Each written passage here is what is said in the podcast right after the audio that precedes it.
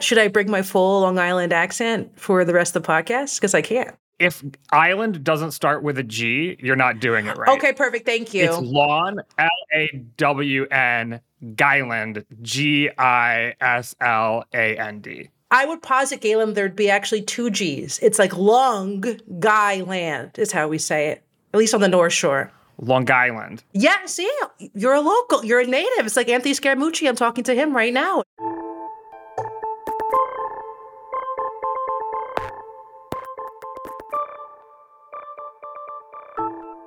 Hello and welcome to the 538 Politics Podcast. I'm Galen Druke. Folks, when it rains, it pours, and we are currently in a news rainstorm. So here's some of what's been going on. Last week, a federal appeals court denied former President Trump's claims of presidential immunity for actions he took to try to remain in office after losing in 2020. The Supreme Court also heard oral arguments on the question of whether states can kick Trump off the ballot based on the 14th Amendment's ban on holding office for those who have engaged in insurrection. A special counsel exonerated President Biden in his own classified documents investigation, but characterized him as a quote, well meaning elderly man with a poor memory. That prompted Biden to defend himself in a press conference where he referred to President El Sisi of Egypt as the president of Mexico. Things also got chaotic in Congress. A Republican attempt to impeach Homeland Security Secretary Alejandro Mayorkas failed by one vote. The bipartisan border security deal fell apart, and it's unclear where the foreign aid piece of those negotiations stands. All of that as the U.S. continued its airstrikes in retaliation for American troops killed in Jordan. There were also key candidate announcements last week, most notably Republican former governor of Maryland, Larry Hogan, is running for an open Senate seat, and that's going to expand the Senate battleground map this fall. We're going to try to get to as much as possible today, starting with the most high profile special election of the season the race to replace George Santos in New York's 3rd Congressional District. Remember that guy, George Santos? Here with me to kick things off is politics reporter Leah Askarinam. Welcome to the podcast. Hi, Galen. Also here with us is ABC national politics reporter Brittany Shepherd. Welcome back to the pod. I'm happy to be here. And we are very excited to have you here to cover your own home district New York's third. On top of that, you have been in the district over the past week or so doing coverage. Uh, how are things going there? Well, let me try on a little bit of the accent, the home accent, while I talk about New York's third Okay, okay. congressional district. Lay it on, lay it on. Uh, okay, I'm laying it on thick. So it's New York's third is mostly all of Long Island's Nassau County. We want to get that pronunciation right, Nassau, and parts of eastern Queens. How it's going is it's actually pretty exciting. I saw more campaign posters and lawn signs here on Long Island than I did both in Iowa and New Hampshire combined. I know, Galen, you were with me. Yeah, I was there with you in Iowa and New Hampshire. I saw like the only place you saw lawn signs was outside of the debate where somebody, some campaign staffer had clearly just put like 200 Ron DeSantis signs all in a row, but not on actual lawns. No, I, there wasn't even a hat at the rodeo, right? And dr- my drive from the train station, the LIRR station, just to my house, 10 minutes. There were dueling lawn signs. You could tell folks they really care for an off cycle special election, which you would not think that the voters of this part of New York would be so engaged. And it's, it's really interesting because I think that there is a presumption New York, Democrat, that's the end of it. But this district is filled with suburban commuters traveling into Manhattan or parts of Brooklyn and Queens every single day. And they're pretty decently well off certainly impacted from that flight to the burbs that you heard about if you were living in New York during COVID. Where are all the suburbanites going to go? Where are all the well-meaning New Yorkers going to move because New York is so crazy? You know, New York's third is one of those places that's really close and it's really rich. The median household income here is a whole, over $120,000.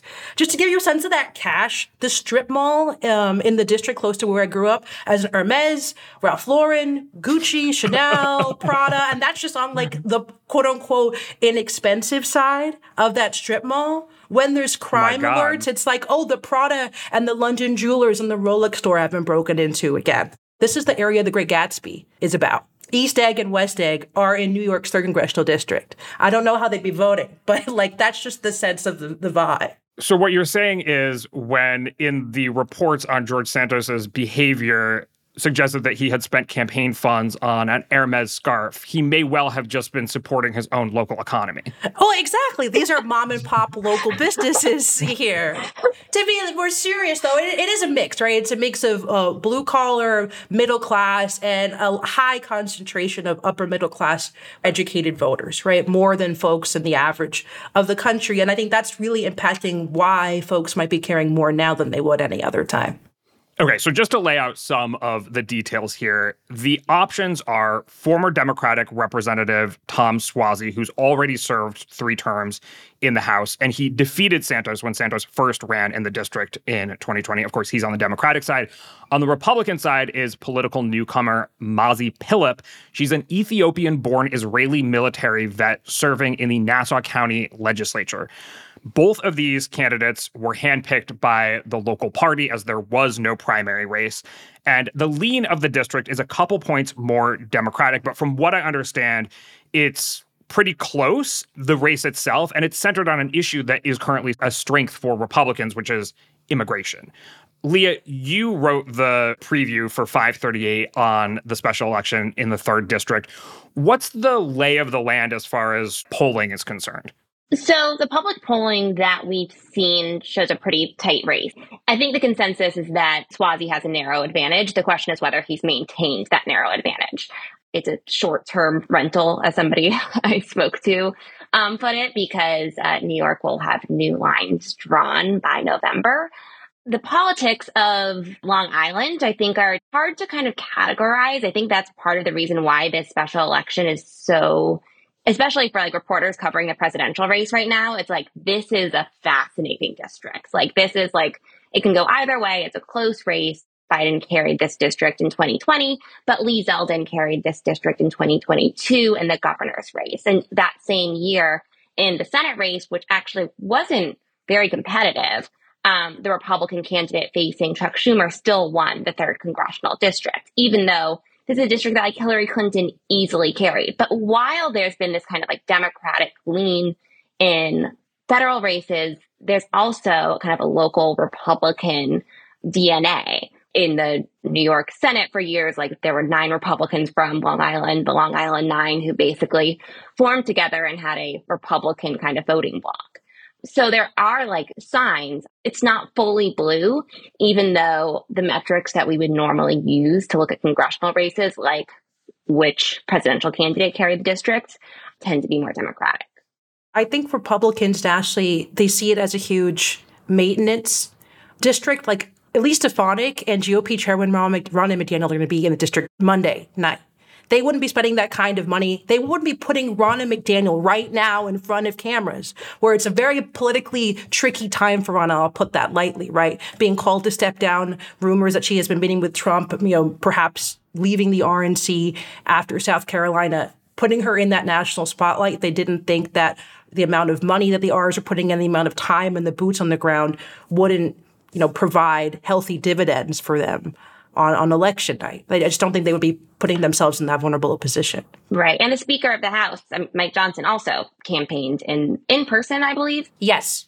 It's funny because it's like, let's say the lines stayed the same in November, which I don't think is widely expected, but like this under these lines would be a competitive race again in November, no matter who wins this one. So it's like putting in all of this effort and messaging for nine months, 10 months when I guess you know that's a significant period of time, but um, well, especially given Republicans' current majority in the House, right? Like yeah. they would have impeached Alejandro Mayorkas last week if George Santos was still in the House. And he wants to remind you of that, by the way. Right. Yes, he, yeah, does, he does he's, want he's, to he's tweeting it. yeah. Oh, for sure. Yeah, Pilip could have easily been the vote. So you both have laid out that this is a pretty politically mixed district on the federal level, blue, on the local level, somewhat Republican. What are the current issues that are motivating? I mentioned immigration. Is that kind of what this race is all about? Are there other things going on here? Crime and I think migration, how they all kind of coalesced into one perfect storm that the Republicans are using to, I think, hammer home if you're Republican fear. And if you're Democrat, you might say they're trying to weaponize it. I mean, voters are moved by emotion, by things that they see and feel a lot of New Yorkers, especially approximate to New York City, are worried about crime. You just can't escape it in conversations. I went to get a bagel one morning at my local bagel shop, and it was all in the local news. You heard the folks who were waiting in line talk about it. There was this recent crime in New York last week where a group of migrants allegedly beat up uh, a New York City police officer. It was wall to wall coverage. It's all my parents wanted to talk about. Talk radio, I think, is really important for us to just mention briefly, is very conservative in New York. And it's basically what a lot of people are listening to. And they're taking calls from voters who are talking about what they believe is the threat of migrants. Whether it's placed in fact or not is, I think, up for discussion. But fear is a very powerful motivator. And I think a lot of people are, are worried about what are the quote unquote migrants going to do? They're being sent here from Florida, being sent here from Texas, they're causing crime.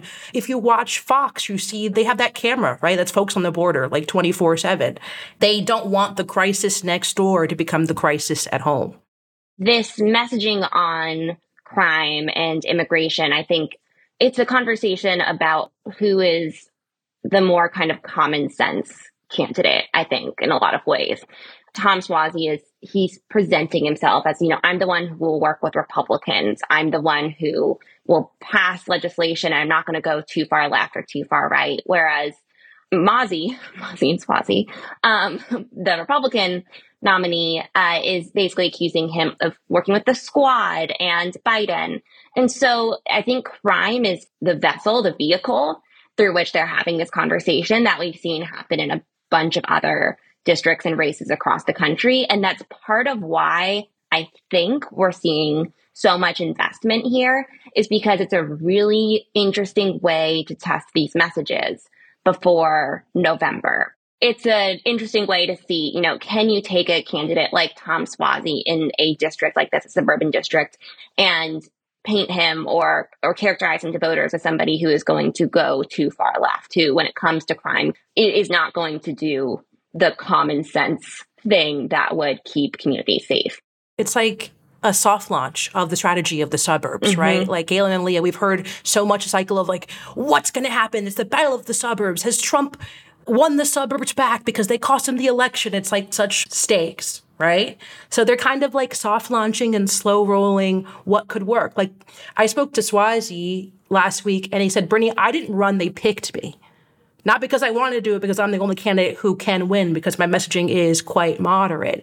But he, he told me he thinks whatever happens next week, this race is a huge warning sign for his party. If they can't win a race like this, that ought to have been handed to them, right? With all of the crap about Santos, frankly, right? How the local Republican Party's own um, reputation has been completely slashed because of what happened with Santos. And is a district that is not a fan of Trump by any means. I think Biden won by 9 mm-hmm. or 10 points here in Nassau, right? If you, if you can't win something like that easily with someone like Suozzi, then the entire national party better have, you know, all of their warning signs up. One of the questions I've heard from strategists is, is this a Biden eight district, you know, he carried it by eight points, or is this a Zeldin 12 district? Because Zeldin carried it by 12 points. And I, I kind of hate that argument because obviously governor's races are different from federal races. But like, how much has this district changed in the last three and a half years? Because if we're using it as kind of a proxy for suburban America across the country, I mean, first off, we'll get a sense of whether or not that's an apt comparison when we start seeing some results.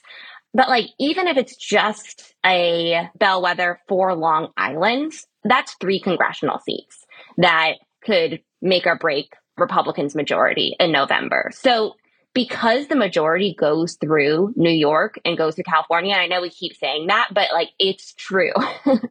because of that, even though New York's third district has a very specific culture because it's on Long Island, it still is going to tell us about a few Long Island races that, that are some of the most important races in the country.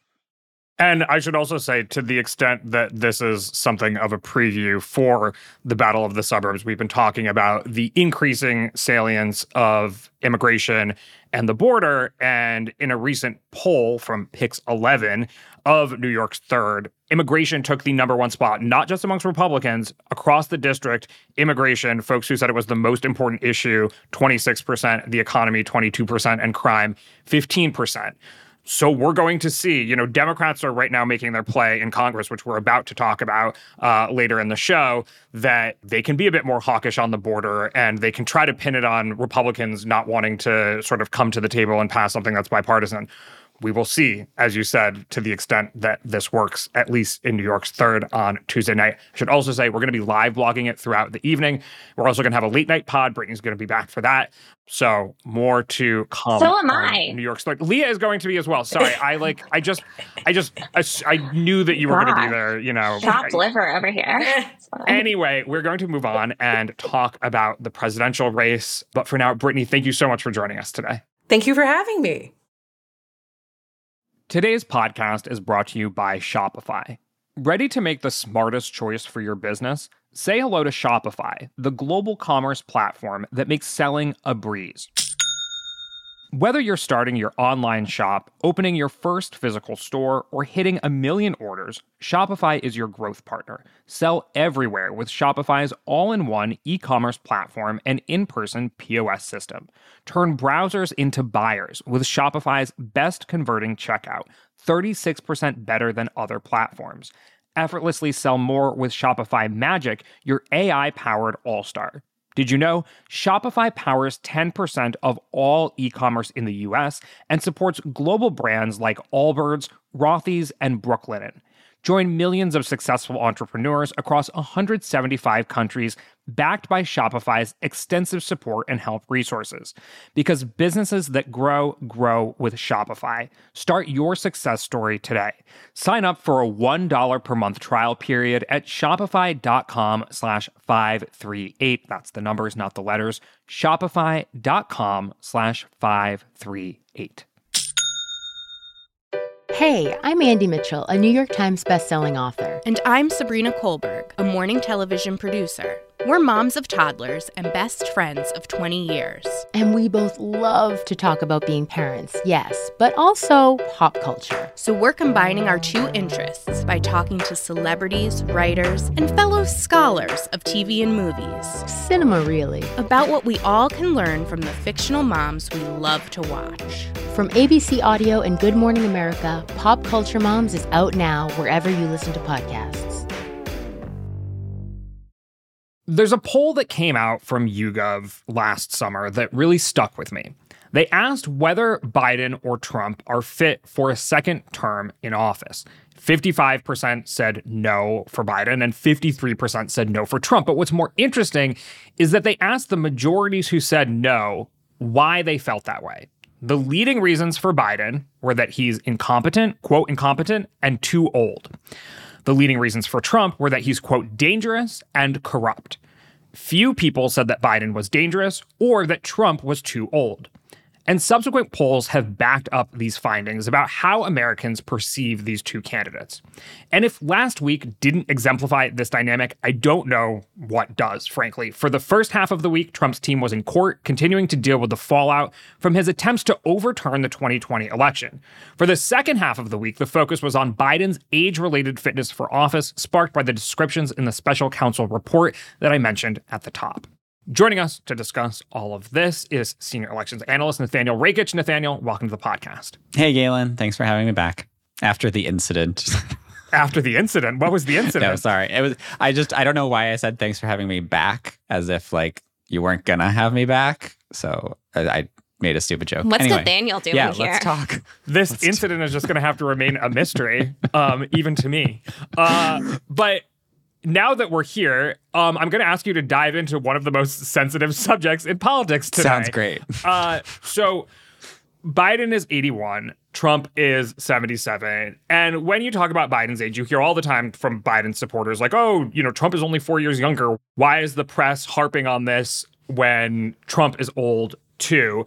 But in reality, Americans do view these two candidates very differently. What goes into that? We can have a couple different conversations here. And I think the reality is that, like it or not, Americans do perceive them differently. They do have greater concerns about Biden's age than they do about Trump's age. This is a poll from the Associated Press and NORC from last August, so before all this happened. 77% of adults said that they thought that Biden was too old to effectively serve another four year term as president, and 51% said the same thing for Trump. So, like, the concerns are there for Trump, although obviously there are probably just a lot of Democrats in that sample, in that 51%. But the reality is that this is a bigger issue for Biden, and he is going to have to deal with it. Now, in terms of the other question, which is kind of why is this the case? Um, I think that is kind of a thornier question. There is a lot of debate about whether that is because the media pays more attention to Biden's kind of age-related issues than than Trump's, or whether it's actually because the, it, it seems to be worse for Biden than for Trump. I do think, like for the record, that like when you see Trump out there at his rallies, he does seem to have more energy. He appears before voters more often, for example. Um, he uh, does also have these kind of strange gaffes sometimes, like the Nancy Pelosi, Nikki Haley mix up in New Hampshire. But I think that was covered. And like frankly, with Trump, there's a lot of other stuff to cover, particularly his his legal challenges and all the kind of authoritarian statements that he makes. And I think that those are probably also very newsworthy. And you, there's just kind of only so many hours in the day. I kind of like want a I don't know what kind of science we would need. This might be like psychology, maybe psychiatry, maybe something else. But like there there obviously is like if you just see the two of them speak, there is something about Biden that appears older. And I mean, I'm actually curious if anyone like listening disagrees with that. Um and if so, why? But I think with Trump, it's like we haven't seen a huge change with him. Like he's always like mm-hmm. messed stuff up and his voice I think has stayed pretty much the same. His like presence has been the same. His like kind of flubs have been I think there from the beginning. Biden, what's actually funny is that she he was actually known for making a bunch of flubs. Mm-hmm. um, you know, like in, in its vice presidency and before that. Um, but I do think that like you can see a change in the way that he speaks. If you hear a recording of him now versus what we even recognize from him during his vice presidency, it's it's just different. Um, the same way, like my voice is probably different from like maybe not the same way, but my voice is probably different from how it was ten years ago too. But not really the same. But I'm just saying, voices change. I just think that like it's a change. It's a change. And with Trump, I'm sure he will get to that point where he experiences that change, but he has not yet. Yeah, I mean, this is again thorny, but the reality is, I mean, first of all, Trump is four years younger than Biden. And four years ago, when Biden was running for president, his age related concerns were lessened. Now, I don't know if that's the whole issue is four years. In fact, it's quite obviously not. It's also that people age at different rates. Like every single registered voter in America knows what it's like to age and know that people age differently. And just to back myself up here, I also went and looked at several different scientific journals that have extensive research on all of your body systems age at different rates. I'm not a scientist, so we don't really need to get any further into that. But like this idea that like the media has lost its mind because it's not covering Trump's age in the same way that it's covering Biden's age, I think is misguided and maybe unfair to the media. People are reacting to what they're witnessing with their own eyes. People aren't just thinking that like Biden is old because the media covers when Biden behaves in a way that's old and doesn't cover in a way when Trump behaves like he's old. I mean, that just doesn't make any sense to me. Right. And I think like there are certainly areas like specific instances that you can say this was specifically was badly covered. But I think overall, I do think it has been fine. I think uh, Thursday's events, that special counsel report, like that was pretty damning and like that was big news and like deserved to be covered as such. Like obviously, I think a lot of Democrats have been making the comparison to like Hillary Clinton's emails, but like I think that having a president who can't remember key dates is probably a bigger deal than the emails and should be covered like more than that.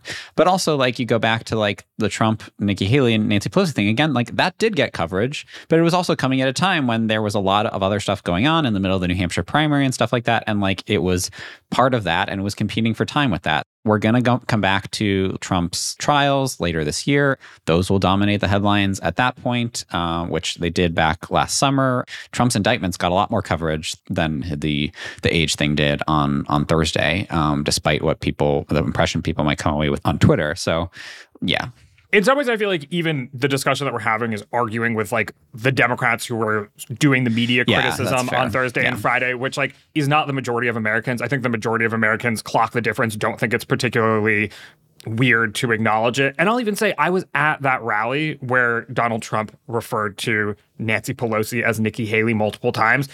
The reality is, for a long time, over an hour, he was out on stage energetically, forcefully defending his record and pitching his presidency, which is something that, I mean, Biden did on Thursday after the report came mm-hmm. out. People could witness for themselves how they thought of that performance. And one of the headlines coming out of it was that he confused the president of Egypt, El Sisi, for the president of Mexico. You know, one of the challenges is if Biden wants to change perceptions on age, which, you know, I think it's a question how much you can do that. What he has to do is get in front of the American public and nimbly and forcefully defend his record and pitch a second term.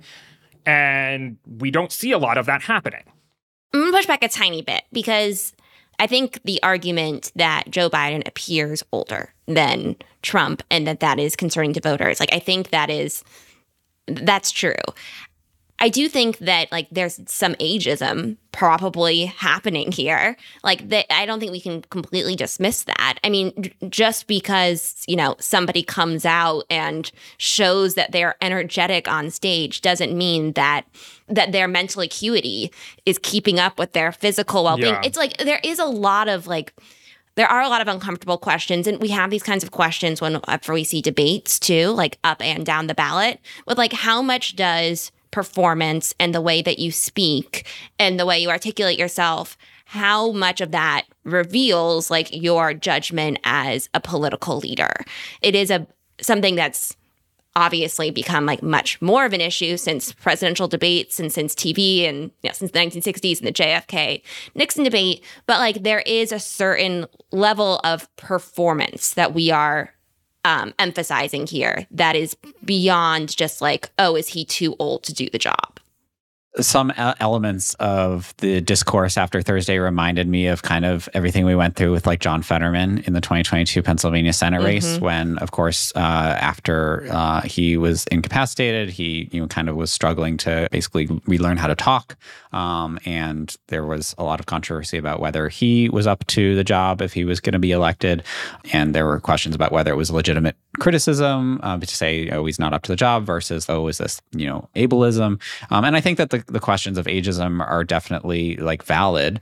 Um, i think like we have to also submit it to evidence. Members of congress even republicans have said like you know i have like sat down and like talked to the president negotiated with the president and he seems like totally lucid to me. Um, we saw uh, bibi netanyahu actually just uh, the other day come out and say that you know he has found biden to be you know like quite sharp still. So i think there there is obviously we have to bear in mind that like the perceptions that we are seeing aren't necessarily the same as what you mentioned mental acuity. And i think like for actually like the egypt mexico thing was was a good example. I think that was not the biggest piece of news to come out of thursday because i think from the context of the answer it was clear that like he was giving an overall answer about the the gaza situation and that he was referring to egypt because i think joe biden knows that mexico doesn't border gaza. I just keep coming back to the core part of the discussion is what Americans perceive because that's what's going to be important to the election, which is kind of what we are handicapping here. Like we're not we're not here to pronounce judgment on whether Biden is fit to be president. We're here to talk about whether it's going to affect the election. Yeah, I mean, I think the reality is that the presidency of the United States has a ton of responsibility and is also very symbolic and culturally significant. And so people vote for candidates based on all kinds of ways that they perceive them. And mm-hmm. if people perceive somebody to be significantly past their prime, I mean, is that ageism? Sure. But is that also based on people's own sort of Right. aspirations Yeah. for what the leader of America looks like and how they act and how they behave? I mean, I I think these are all kind of tied up in Yeah. Maybe an uncomfortable way, but just the reality of how Americans perceive the person that they want leading them. Now, let's be really, really clear. There are lots of ways that Americans perceive Trump as the kind of person that they also don't want leading them Right. to the point of the poll that I started with, it's dangerous and corrupt. And so maybe we should move on to that portion of this conversation as well. But Leah, you look like you want to jump in here.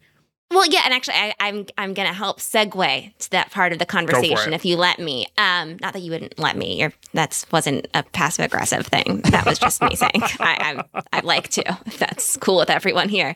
Um, so I think where the risk is is because age is Americans' top concern when it comes to Biden, kind of equating that with Americans' top concern when it comes to Trump. Like this might be their very much their their top concern, but like how much is that actually going to move the electorate? And for that, we have a poll.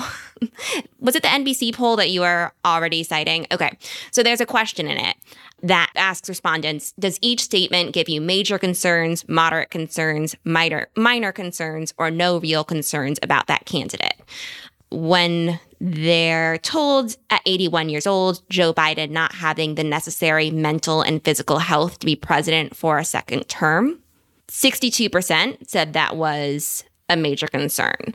And 76% total said it, it's of concern. There's also 14% said it's moderate. When asked if Donald Trump facing four different criminal and civil trials for alleged wrongdoing, including multiple felony charges related to attempts to overturn the 2020 election, whether that was a concern, 51% said major concern, 10% said moderate concern, so about 61%. So I think those are the kinds of numbers that like are going to help us figure out like and I guess those numbers do indicate that voters are really concerned about Joe Biden's age and that they're kind of equating it. They are. Like there's no doubt about that. But I also don't think those are like they're not putting those issues directly head to head. And I think that this is something that when Democrats on Twitter complain about coverage of Biden's age, I think basically what their argument boils down to is like democracy is on the line in the 2024 election. You guys shouldn't be talking about Biden's age. You should be talking about Trump's anti-democratic tendencies, which obviously like you can do both. But I, I don't think I wouldn't assume that from this poll that like Americans overall are going to prioritize Biden's age as an issue over Trump's legal issues or something like that. So if you dive into the crosstabs, our favorite activity, Mm-hmm. 54% of Democrats say they have major or moderate concerns about Biden's fitness because of his age. Only 27% of Republicans say they have major or moderate concerns because of Trump's legal issues. And hmm. I think this fits into a long-standing pattern of Democrats being less like kind of like loyal and less like partisan cheerleady than Republicans. And so like I don't think those Democrats who are responding that way in the poll are going to vote against Biden because of their age. They can say, "Yeah, I'm concerned about it, but like I'm still going to vote for him."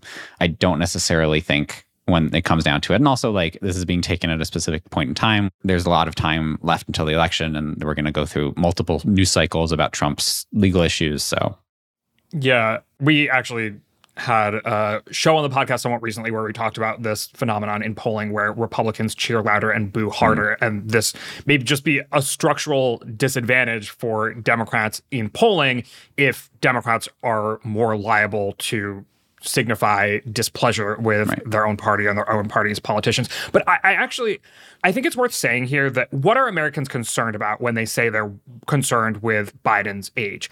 I don't think that what they're saying is they're worried about life expectancy per se. And mm-hmm. we've actually talked about the Social Security actuarial tables, I think, on this podcast before. We but have. for an average 81 year old male in America today, you're expected to live seven and a quarter more years. Of course, Biden is not average. He has access to the best healthcare in the world. But I don't think that's really the concern. I think that it's of a piece with this concern about competence and effectiveness, mm-hmm. which the NBC poll also gets at, which suggests that Trump has a 16 point advantage over Biden when it comes to who you think will be more competent or effective. In mm-hmm. 2020, Biden had a nine point advantage over Trump. And I think what is going through folks' minds when they respond to this question are things that they feel like have gotten out of control under Biden's presidency, which is inflation, the border, foreign wars. And so I think people are piecing together this trend of it doesn't seem like things are being well managed with this guy seems kind of out of it.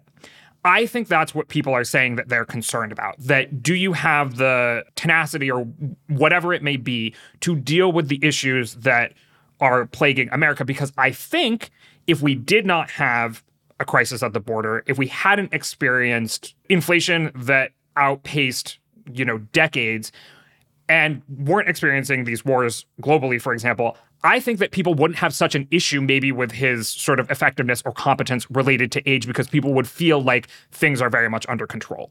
Is that, I mean, I know that's like maybe a little bit of a hot take, but is that fair? That sounds right to me. I, I'm not sure I have like data to back it up. So, like, definitely verging into pundit territory here. But, like, yeah, I, I feel like if his approval rating were at 55% or even like 51% or whatever, and like things were like generally going, there was like general satisfaction with the country, things like his gaffes would be covered at the way that his gaffes were when he was vice president. And like it wasn't super consequential. Obviously, we at 538 believe in polls. You know, I'll take all the polling data we can get, but like, I do kind of feel like at the end of the day, what would be most useful is just a poll really zooming in on like undecided voters or maybe more to the point like people who are the double haters who hate who dislike both of them because like they're the ones who are going to decide the election. For pollsters who are out there i want to see a really good high quality poll like just of the double haters maybe a couple focus groups and i think that would be really fascinating. Well guys we actually have polling at least on part of this equation which is that pollsters have been asking americans how their perceptions or likelihood of supporting Trump would change if he is convicted in these criminal cases. At least in the New York Times Siena College poll, we saw that it swung the overall vote by five points, which went from a Biden trailing Trump to a Biden lead. Speaking of just specifically the battleground states, there was a morning consult poll that suggested a majority of voters in the battleground states wouldn't vote for Trump if he's convicted. But I think maybe what's important to say here is that you know, you're saying that age is baked in, and many of these people may well still vote for Biden because they prefer him ultimately to Trump, even if they think he's too old for a second term. Now, I guess age related things can change over the coming nine months, but I think what we're really going to see a lot of volatility or variability around is actually Trump's cases. You know, are they heard before November? Is he actually convicted? I mean, if he's convicted of a felony, again, are we actually talking about a candidate being incarcerated? I think likely we're not talking about a candidate being incarcerated by election day, but we don't know. So, for better or for worse, there might not be all that much Biden can do to change perceptions about his age. Like I said before, it would involve just sort of going out in front of the American public and showing them, presenting himself in a way that changed perceptions, I think, in large part. There are ways to change perceptions about, well, I don't know, the degree to which Trump is corrupt and dangerous, and it's going to come down to the trials, I think, is part of it. Yeah, and I don't even know. I mean, that polling that you mentioned, Galen, like that says, you know, the results of of Trump's convictions could move voters five points. Like I I don't know. Depends on what the conviction is and depends on Trump's response to it and whether, you know, voters think that it's fair or not. You're hitting on a really important point, which is that the numbers as we kind of progress through this cycle and get updates on Trump's different cases are probably going to be more interesting than changes that we see with Joe Biden's age because I assume it will remain a big issue. That said, I don't know if he has like an incident I mean, so some folks in analyzing the events of last week have started talking about Vi- Biden's vulnerability as the actual nominee and whether the Democratic Party might be well served by him stepping aside. I think this veers into West Wing fanfic, and we've already gotten a little pundity here. Do we want to indulge that, or do we want to save that for another day? Go on. More details. What would Say indulging more. that look like? yes. I think there are folks in the Democratic Party who think that Biden should consider stepping aside. There's like the real galaxy brain folks who think that means Gavin Newsom becoming the nominee. And then I think there's maybe the more realistic folks who say, okay, if Biden stepped aside, Kamala Harris would run as the Democratic nominee in 2024. But I don't even know. That may even also be galaxy brain. Maybe the idea of Biden stepping aside altogether is too West Wing fanfic for a rigorous pod like ours. It is. Biden is not going to step aside. I think probably most people know this. No Democratic elite, other than Dean Phillips, I guess, has gone after him for what happened on Thursday to say that he's too old. Everybody's closing ranks around him. Like the party cohesion is just so, so strong right now. Like the only person who can make this decision is Joe Biden. I don't think anybody. Well, right. That's like, the world in which this would happen. I don't think Sure, it's people okay. like really mounting a last minute primary campaign or whatever. It would just, it's a world in which two to three months down the line, the polling hasn't changed. He's still losing, you know, the popular vote in uh, head-to-head polling between him and Trump, let alone battleground states, which currently the early polling shows him losing by a point or two when it comes to the national vote and by more like three or four points when it comes to the battleground states. If that doesn't change at all, is there i mean i don't think necessarily the pressure will even become public but like is it levied behind the scenes? And he, maybe he considers something something something. Ultimately it would turn into an endorsement of kamala harris. Like i mean that's the west wing fanfic situation. I don't know how much i buy it. Uh, you obviously don't think it will happen. I think everyone would would probably be advised to not think it will happen not make bets on that happening. But i, I have been burned in primary coverage before. I'm going to keep true. an open mind. I will say that when Kamala Harris came out and like defended Biden, it was a reminder of kind of her 2020 debate performance, which was super strong, and kind of a reminder of how strong of a campaigner she can be, even though we've seen her, you know, have missteps and kind of more policy focused like speeches throughout her vice presidency. I guess you can't like she's the vice president. So, you know, you, you can't rule out the vice president. That's what the vice president is there for, is to take over in case the president can't do his job. I just feel like the the dynamic of this election is so dependent upon these two men facing each other. Like if Trump hmm. were not the nominee, Biden's candidacy would be like I'd have to like just do a complete reset of my brain mm-hmm. on like how what his appeal is, what his message is, like who his supporters are. With Biden, I think you'd probably see Democrats continuing to run on like a similar message as Biden. I think it would be like a little bit less less of like a sea change, but like I can't kind of get over how much like it's not just the Republican nominee and the Democratic nominee. It's like these two staples of American politics who everybody knows. Like mm-hmm. everybody knows who these two guys are. That is what's creating the whole entire dynamic we're discussing here. Yeah, and I think that uncertainty is is part of it too, right? Is that like parties are very conservative institutions and I don't mean that kind of in an ideological way. I mean that in terms of like risk averse. You can never forecast what a single person will do, right? You know, maybe he, maybe, you know, Galen's scenario does come true and he wakes up one day and says, you know, it's better for everybody if I just step aside. That decision would be a lot easier if they had more certainty, like that, like Kamala Harris could beat Donald Trump. Um, but the reality is, in the polls right now, Kamala Harris's margins are even worse than Biden's. And I think there's legitimate debate about whether that is just because like she's not as well known and she would kind of, well, depending, I guess, on what happens, she wouldn't be running as the incumbent. And so like there is like it'd be more like a normal election cycle where like you have the incumbent president and then there's a new challenger who like the country kind of gets to know and things like that. And maybe they have an opportunity to gain or whatever. But like obviously there's a lot of even intra-party dissatisfaction with Kamala Harris. Not not a ton of faith in her, I would say, among a lot of Democratic insiders. Um, questions about her electability, being a, a black woman. So I think that it would be different if there were somebody who was like, if Barack Obama were or Michelle Obama were uh, the Oh, you know the vice president or whatever, and they could just Dems could just switch to a proven winner or somebody who's like super popular like that. But that just doesn't exist, and I think that that uncertainty is going to hold Biden back. Okay, one more thing. So, if Kamala Harris did run as the challenger and Trump ran as the incumbent, that would be completely bizarro world because you Yeah. would be voting for the incumbent would be the vote for change, which would be like like that would just or it would be a lot. Second, I think like we just don't know what a Kamala Harris presidential general election campaign could look like. Um, I know there are a lot of doubts within the Democratic Party. I don't know. I don't know what that would actually look like in practice, especially because we have seen how she can be a, a really strong campaigner. Um, and, you know, sometimes the internal Democratic Party, like chatter, is it's its own thing.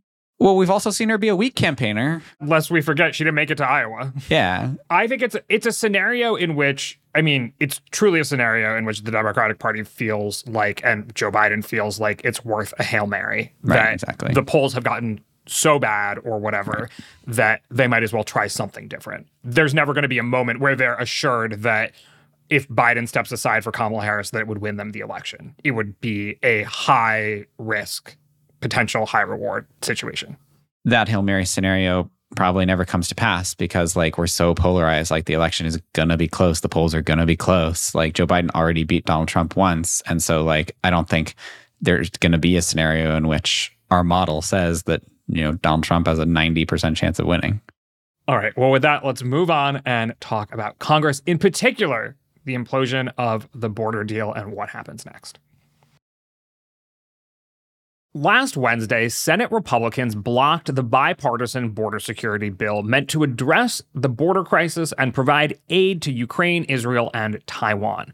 Republicans have given a number of reasons for why they weren't up for this bill. That it doesn't go far enough in restricting the border, that Biden can act unilaterally to shut down the border without this bill, and that giving Democrats a win on the border in an election year is a no go. So, joining us now to talk about what happened is Rachel Bade, author of Politico Playbook. Welcome back to the podcast, Rachel. Hey there. Happy to be back.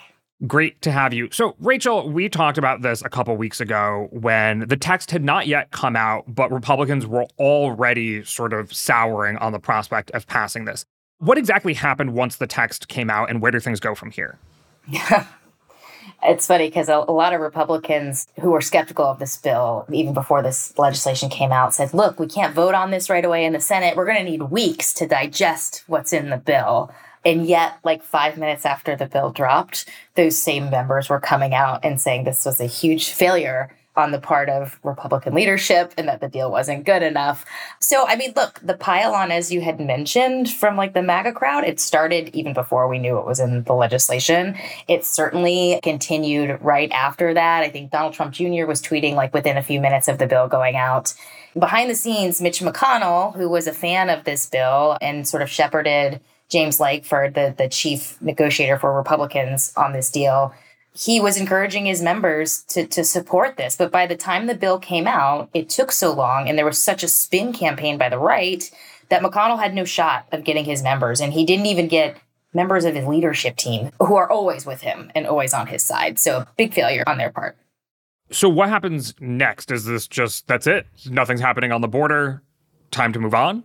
Yeah, it's, I mean, it's crazy because, you know, Republicans sank this deal. And then there was this plan C, which was actually plan A, which was to move Ukraine aid, Israel aid, and Taiwan aid without a border deal. This was originally what the White House wanted to do, by the way. And it was Republicans who said, no, no, no, no, no, we have to deal with the border first. Now that the border deal has died, lawmakers in the Senate have moved forward th- with this supplemental vote that will pass this week. It will pass this week with no border agreement. And yet, at the same time, we're hearing from Republicans like Lindsey Graham, uh, some folks in the House who are saying, we can't vote for this because there's no border security measures in here. And it's like, what? Total whiplash because they killed the bipartisan border deal themselves. So um, I do think that the foreign assistance packages, it's going to go through the Senate, as I mentioned. There's a question about whether anything will happen to it in the House. But as for the border piece, I just don't see it happening. I mean, if Republicans like Speaker Johnson were coming back and saying, look, I don't like this bill because I want to improve X, Y, and Z provision, uh, then you maybe have a conversation with the White House where you can negotiate a different deal uh, or give the right further concessions. But Republicans right now who don't want this deal to go through because Trump clearly doesn't want this deal to go through either, uh, they're not even coming back with a counter. And that's really telling in and of itself. So I don't think this is going to go anywhere. I think we should be watching the administration for executive action on this front. That's at least what, what I'm going to be doing. I want to get to that piece in a second, but let's talk about the polls. So, according to a recent poll from Blueprint, their polling on immigration is something we've talked about before. 58% of Americans, all voters, support this deal. 22% oppose it. And the breakdown by partisanship is 64% of Democrats support it, 53% of independents, and 53% of Republicans. So Leah and Nathaniel is rejecting this bipartisan agreement now a political liability for Republicans? We have to talk about salience here, right? Like, yeah. sure, they are on the less popular side of the issue, but like, how many people are actually paying attention to this in Congress. This is the issue is that these are the machinations that are happening in DC and people aren't following this blow by blow. People may not have even heard about the fact that there was a bipartisan border deal. That's the big picture in which most people are are operating. I, I mean, I was actually looking to see, uh, Galen, I don't know if you know, is there, did the Blueprint poll ask like, how close attention are you paying to this deal? Um, because I think that would be telling yes, I think that if Democrats had an unlimited amount of money and could personally tell every voter in the country that Republicans were against this deal, then that would hurt Republicans. But that it just isn't realistic. So they did ask this question, and 52% of voters said they had heard about bipartisan negotiations on the border deal. Now, maybe you don't believe that. And this was 56% of Democrats, 44% of independents, 51% of Republicans. I don't know. Is this um is this a good or bad use of polling? No. Well, so that's if you like heard about is like the lowest possible threshold, right? So you're saying half of people haven't heard about it at all. And then presumably the number of people who are following it closely enough to know that Republicans are the ones that tanked it are even fewer. So yeah, I just don't think that this is going to really matter. Like for a long, long time, like Republicans have been seen as owning the issue of immigration. They are the ones that voters trust on on that issue because they're kind of the the tough guy party. And I don't think that's going to change because of this one bill that only half of people heard about. I also just think in general, polling on one piece of legislation is usually not a good predictor of actual general election results. First off, there are going to be a million things that happen between now and November. And I, I do not expect that this immigration bill to be toward the top. Of course, like I think it still has really big political implications because it does show like you know Trump's control over the Republican Party and how he's going to mm-hmm. continue to be in in many ways I mean a hindrance to Republicans who are trying to run you know down ballot on more common sense kind of campaigns. Um, so, you know, there, there is a way in which it has an effect, but I don't think it's a direct effect. It's not like, I don't like this legislation, therefore I don't like Joe Biden, or I like this legislation, therefore I like Joe Biden. I've been talking to a bunch of Democrats about this, and I totally agree with you guys that this is a, a, long shot for them to turn the tables and try to act like, you know, they're the good guys on the border and Republicans are weak on the border. That's definitely an uphill climb. But, you know, a lot of Dems are telling me that they're hoping that this could just even slightly neutralize mm-hmm. how toxic the border matter is for the party. I mean, if you look at polling for, you guys would know this better than me, uh, for Joe Biden, like he consistently. It's okay. 538 doesn't own the polls. You can use polls too. but, uh, you know, when it comes to the things he's like ranks the worst in, like border is always up there, right? Um, I do think there's also something else that Democrats have here that I have never seen them be so fortunate to have in the past. And that is there are Republicans on record, on camera, blasting their own colleagues for blowing this up and basically allowing the border to continue to be in chaos and these border mm. towns to continue being overwhelmed because Donald Trump wants that issue in 2024. The fact that this is not just Democrats being like, oh no, Republicans walked away from the deal. This is like James Lankford, who is a mm-hmm. conservative mm-hmm. Oklahoma senator who negotiated this deal, and a bunch of other members, again, on record, on camera, that Democrats are already talking about clipping these you know little bits of audio and video and using them in campaign ads and these images and the sound by republicans i think will really help them yeah, Rachel, I think that's a really good point. Both the combination of what you're saying about campaign ads and Nathaniel, what you said about salience, which is that, yes, a lot of Americans, even if they've heard about this, are not keyed into the back and forth here. But you know, folks who are unhappy about what happened with this deal or who just want to elect Democrats in general now sort of have their work cut out for them to try to convince Americans that this matters. And we've already seen some of that. Here's one ad. I want to play it from the Lincoln Project about this deal in particular and their attempt to turn the tables on the border. So let's hear it, and then I have some questions. Joe Biden is ready to protect America's southern border, crack down on illegal crossings, set tough but fair new standards, build up Border Patrol, adding thousands of new agents, stop the flow of fentanyl, child sex traffickers, and even terrorists. There's only one problem Donald Trump. Donald Trump has ordered Republicans to block the toughest immigration bill in decades. For all their tough talk, their solution is to do nothing because Donald Trump needs chaos to win. He'd rather weaponize this issue than actually solve it. If he wins, he'll do nothing, just like last time. His wall, a joke. Donald Trump doesn't care if your family's safety or the lives of law enforcement officers are in the balance. He's on the side of the cartels, coyotes, and child traffickers. There's only one candidate who will do something about our border, and it was never Donald Trump. So we've said that by dint of this bipartisan bill failing, that's not going to be what turns the tables here. Do you think messages like this will actually work? When I was watching this campaign ad, my question was like, again, where are the Republicans on camera blaming their own party here? Um, I think that the message in this ad is much harder for voters to swallow because it goes completely against their, you know, sentiment, the sentiment out there that Democrats are weak on the border and Republicans are strong on the border. I think, and one uh, Democratic operative I talked to about, you know, how they want to do this during the next campaign cycle said they're going to try to frame this as a continuation of something voters also already acknowledge, which is that Republicans in the House are constantly in chaos. They're mm-hmm. constantly chasing their tails. They're divided between following Trump and doing what is right, and they're not doing the work of the American people. That is something that if you message it that way and say, look, the border is just the latest example of this, that it might have a better ability to resonate uh, with voters because it feeds into something they already believe it's contributing to a narrative that they're hoping will help them in the general election, basically. Like Trump is the chaos agent. Here's exhibit A, B, C, and D. And I think we'll probably see other examples of that. We'll see other examples, and some might actually have a bigger impact on November than what we're seeing now. Like something else might happen that's chaotic. Um, but I think it all feeds this same narrative, which is potentially helpful for Democrats. Yeah, I mean, the question that I have when watching this ad is like, what do Americans think about the idea that Biden can just act unilaterally?